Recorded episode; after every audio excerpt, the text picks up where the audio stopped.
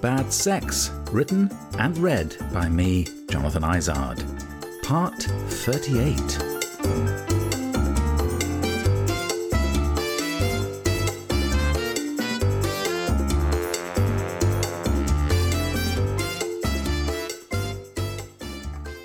In many ways, the transition was proving the hardest part.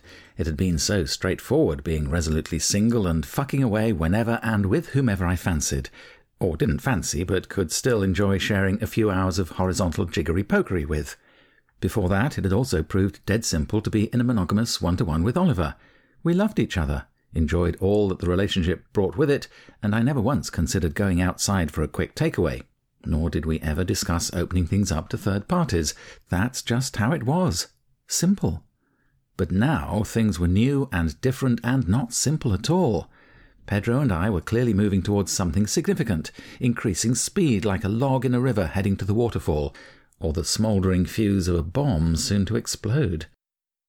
We asked each other the difficult question Do you want us to be monogamous?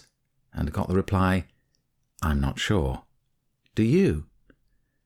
Maybe it's too soon. Maybe it is. Or is it? It was a moral dilemma, a question of ethics, and, as we know, the only way is ethics. Until mutual consent brought the portcullis clanging down on our freedom, we both retained the right to do what we wanted, while still feeling simultaneously peeved at the other doing the same.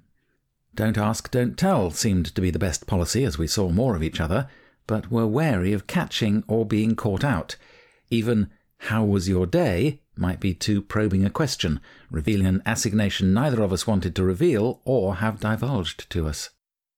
We created a complex pattern to dance around one another, a transition tango.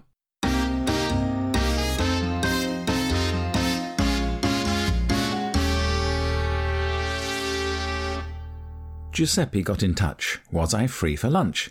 I'd been hoping for a repeat prescription from the man in the condom booth at the clinic, but now, with Pedro around, I wasn't sure. Was this allowed? But he was so beautiful, and so nearby. And Pedro and I had deliberately not declared exclusivity, so. so it was a yes from me. I said I'd cook us something, but in fact dashed to Pret and got us a fish pie and a macaroni cheese thing. He wasn't coming to me just for the food. I showered and took a blue pill. Giuseppe turned up. He looked gorgeous. We had a hug and sat down to eat. We chatted about him, his work, his health, and so on. Not a single question from him to me. And then he said softly, We split up. His boyfriend had packed up and gone, owing Giuseppe a lot of money. It sounded so tough, but he was calm and pragmatic, and hungry. He stuffed great mouthfuls of fish pie into his pretty mouth sometimes leaving a blob of mayonnaise on his lip. The beer disappeared too. After exactly thirty minutes, he said, Well, I have to go. He got up. I asked for a hug. I said, Giuseppe, whenever I see you, I just want to rip your clothes off. Really? he said, amazed. Yes, really. And he was off to his complicated, unfair life I did the washing up with a hard on. He had come to me just for the food. That afternoon, Nathan dropped in for a chat and to use the shower between his peripatetic massage appointments. I got him up to speed on my busy sex life and mentioned Pedro. He got excited for me. I liked the fact that he felt comfortable enough to walk around naked. I complimented him on his nice big balls. It felt fine to do so, very matter of fact and honest, as I would if he'd bought a new sweatshirt. It also occurred to me how far I'd travelled since that first sex with grouting date I'd had with Nathan years earlier. I had to hurry Nathan away as I had Rico coming round. Now, Rico was a handsome young man from Costa Rica. He looked so cute with his dark eyes, square jaw, and wavy hair. His skin tone was lovely, and his cock looked enormous. We'd grinded earlier and not quite succeeded in getting together for one reason or another. He'd let me down a couple of times, and I thought he might be making up porkies about this school he mentioned. Oh, he wasn't a boy, he was around thirty, but I was more than half suspecting he wouldn't turn up. Serves me right for being so sceptical. There he was at the tube station at the appointed hour. Slighter than I expected, and somehow less. what? less exciting.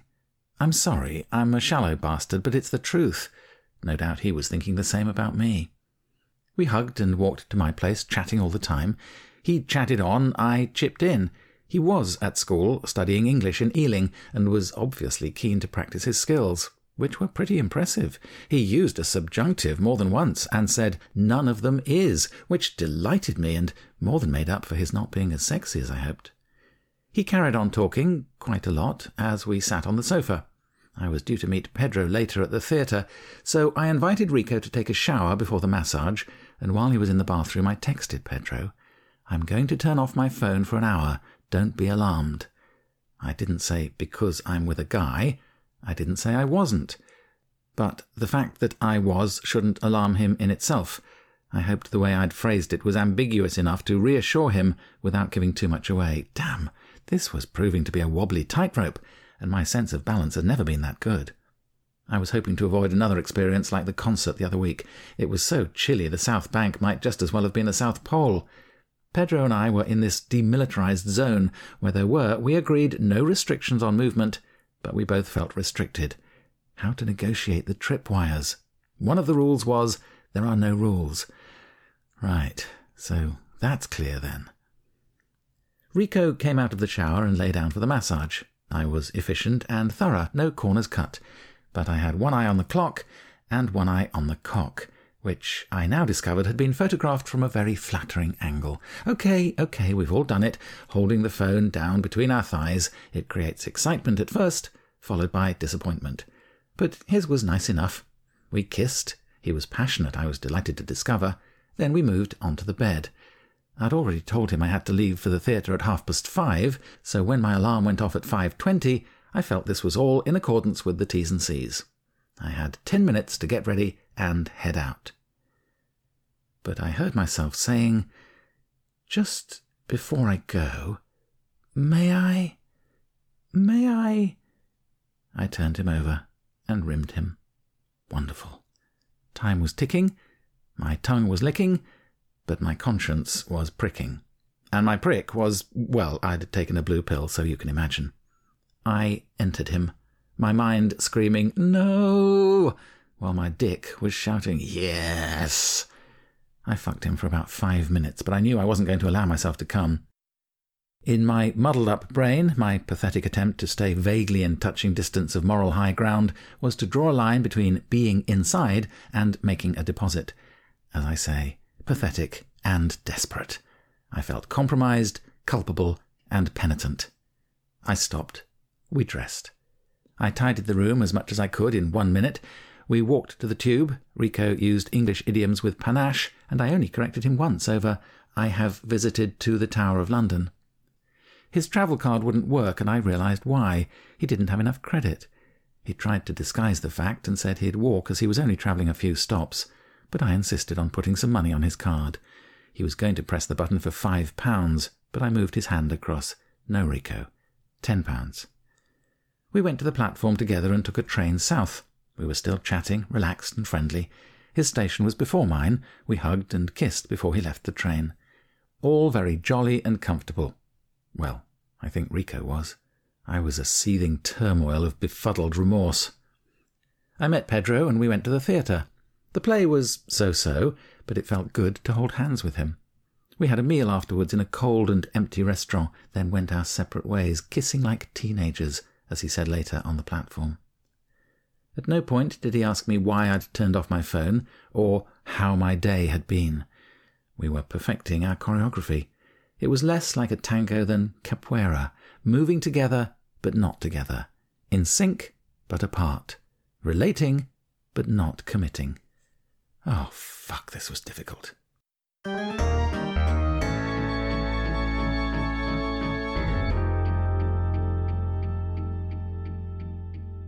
Jan reappeared.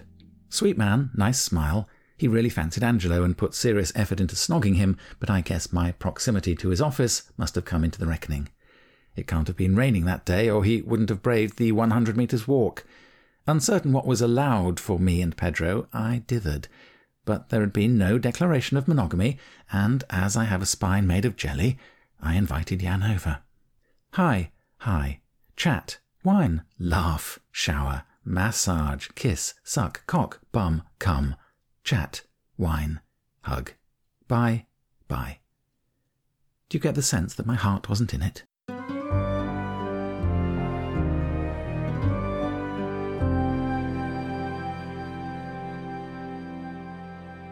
Jonty, how's your work going? came the message. Fine, thanks, I replied. So, when am I going to see you? As if I was the one playing hard to get. Boy was back. He, as it turned out, would be the opposite bookend to Nathan, the last of the line, the end of gaze, the final pants down. He was due to go to the gym at 7 a.m. Good grief! So why didn't he come to my place at 9 for breakfast? I explained that I wasn't a morning person, and he said, Don't worry, I can bring you breakfast in bed. How about a sausage? Well, I can never resist a cheap gag, as you know. I said yes. But with trepidation. Was this permitted under the terms of almost engagement? Did I need to come clean or muddy the waters? If I offered Boy a massage, since we hadn't done that before, could I keep it ethical? I got up to get ready for his arrival. I showered and deliberately didn't take a blue pill, hoping we could keep things non sexual. Ha, ha, bloody ha. When he arrived, I buzzed him in and he came up to the third floor. We beamed warm smiles and, bizarrely, shook hands. He came inside and I went to give him a hug, but at that moment he was bending to take off his shoes. This wasn't going well. He didn't want tea or coffee or anything to eat. Just water. Carbonated? No. Tap. Such a clean living boy was Boy. We sat and talked about all kinds of things his work, family, college, swimming, travel, films, art, fashion, politics, you name it. We didn't flirt or talk about us, what we had done when we met before. I talked about writing a book covering my year on the dating apps and said, and it will end along the lines of, Then I met someone I really cared about. Did he think I meant him? I told him about Pedro, how we'd met, what we'd done, the rows, and the growing sense of something significant developing. I said we were dating, wondering if soon I'd be off the apps and trying to negotiate an exclusive relationship. Boy said he was so pleased for me that I deserved someone really special. I touched his leg once or twice to emphasize a point. Who am I kidding? I touched his leg once or twice because I fancied the pants off him. I referred to his belief that he might be asexual. Boy said he'd done nothing with anyone since our erotic naked snuggle on his bed. He said he'd been going through a difficult time and thought he'd now sorted it out, but that's why he hadn't been in touch. I was monitoring myself the whole time. Did I or didn't I want something physical to happen? Yes. Did I give myself permission? Almost. Did I feel guilty? Oh, yes. Check the small print. It's still okay, in theory, but the window of opportunity was closing. I drove the conversation in the direction I wanted it to go, gently, like herding a compliant animal. I told Boy how much I'd enjoyed our last meeting. He touched me on the knee. Something pent up was released in that moment. He went to the bathroom. Then I went. In the hall, we were standing close, smiling at each other. I consciously let an awkward silence develop, and eventually said very quietly, Now, boy, I wonder what you actually want. Why don't we, he said slowly, why don't we recreate our previous encounter? I replied, I'm so pleased you said that. We hugged and stepped into the bedroom. I undressed him. He was rock hard. He was about to lie down on the bed, but I drew back the duvet so we could get under it and snuggle down together. He pulled me on top of him, and once again we kissed and gazed into each other's eyes in silence. It was as lovely as before. Lovely, but in my head I heard my voice of conscience repeating, Pedro, Pedro. Last time, when I'd made a move for Boy's cock, he had said, I'd rather not. This time he'd rather I did. So I did. We spent perhaps half an hour exploring each other quietly and tenderly. It felt there was a lot of heart involved, care and respect and wonder. I praised so much of him, but he shrugged off my compliments. His eyes, hair, lips, ears, his amazing jawline. It's just there, he said. Chest, back, legs, cock, impressive balls. They're just there. But spectacularly so. I was gushing. Too much? Almost certainly. It became more and more charged. The oral sex became mutual. This was a new level. You've done this before, I said. Only once, he replied. If I had permission, if it had been pre Pedro, who knows? But I was aware that I was willing my alarm to ring, to alert me to an appointment I needed to attend, to get me off the horns of this horny dilemma, as I didn't have the backbone to do it myself. Boy whispered, Jonty, I want you to be the first one inside me. I nearly exploded with pride and lust, but an alarm went off. No, literally, my alarm went off, the sound of crickets summoning me. He sighed. I have a lecture anyway. We kissed a final time. We dressed. We left together and hugged on the street. Speak soon, I said. Yes, said Boy. And see you soon, too. He walked off. I felt elated and irredeemably wicked at once. This quandary couldn't last. I needed clarity and to start behaving like a grown up.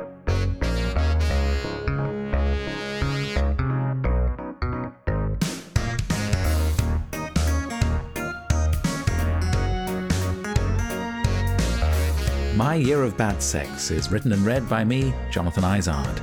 Music and studio production are by Andy Mills.